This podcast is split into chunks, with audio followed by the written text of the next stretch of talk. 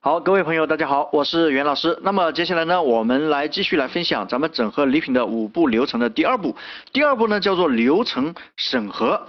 那么流程审核呢，就是针对对方的成交锁客、客户引流以及他的客户维护的啊这种方式呢，进行审核式的询问。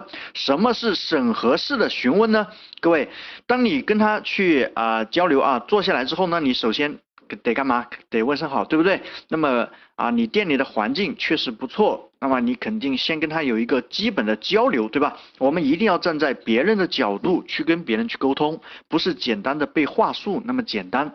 那么一定要看对方的变化，是吧？你要啊加进去一些东西，包括对他的赞美等等哈。那么我们这里呢讲的是审核式的询问，各位，审核式的询问呢，不是说你要去审核他，而是。站在你帮助他的这个角度去询问，什么意思呢？啊，比如说哈，我如果我给你把客户对接过来了，你们平时是怎么锁客的呢？你有没有很好的锁客的方式呢？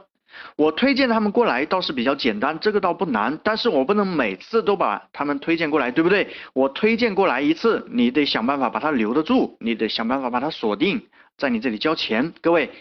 认同吗？那么你再告诉他，请问你店里的成交主张是什么呢？这个时候，各位，你是不是在审核式的询问他？但是呢，你是站在帮助他的角度你在问，对不对？是你，我可以把客户推荐过来，你怎么留住他们呢？你有好的锁客方式吗？我可以推荐他一次过来，不可能长期把他们推荐过来，对吧？推荐他过来，你能够把他留住，那是最好的。请问你是怎么留的呢？你的留客方式？你的成交的方式是什么呢？各位，这就是第二步流程审核。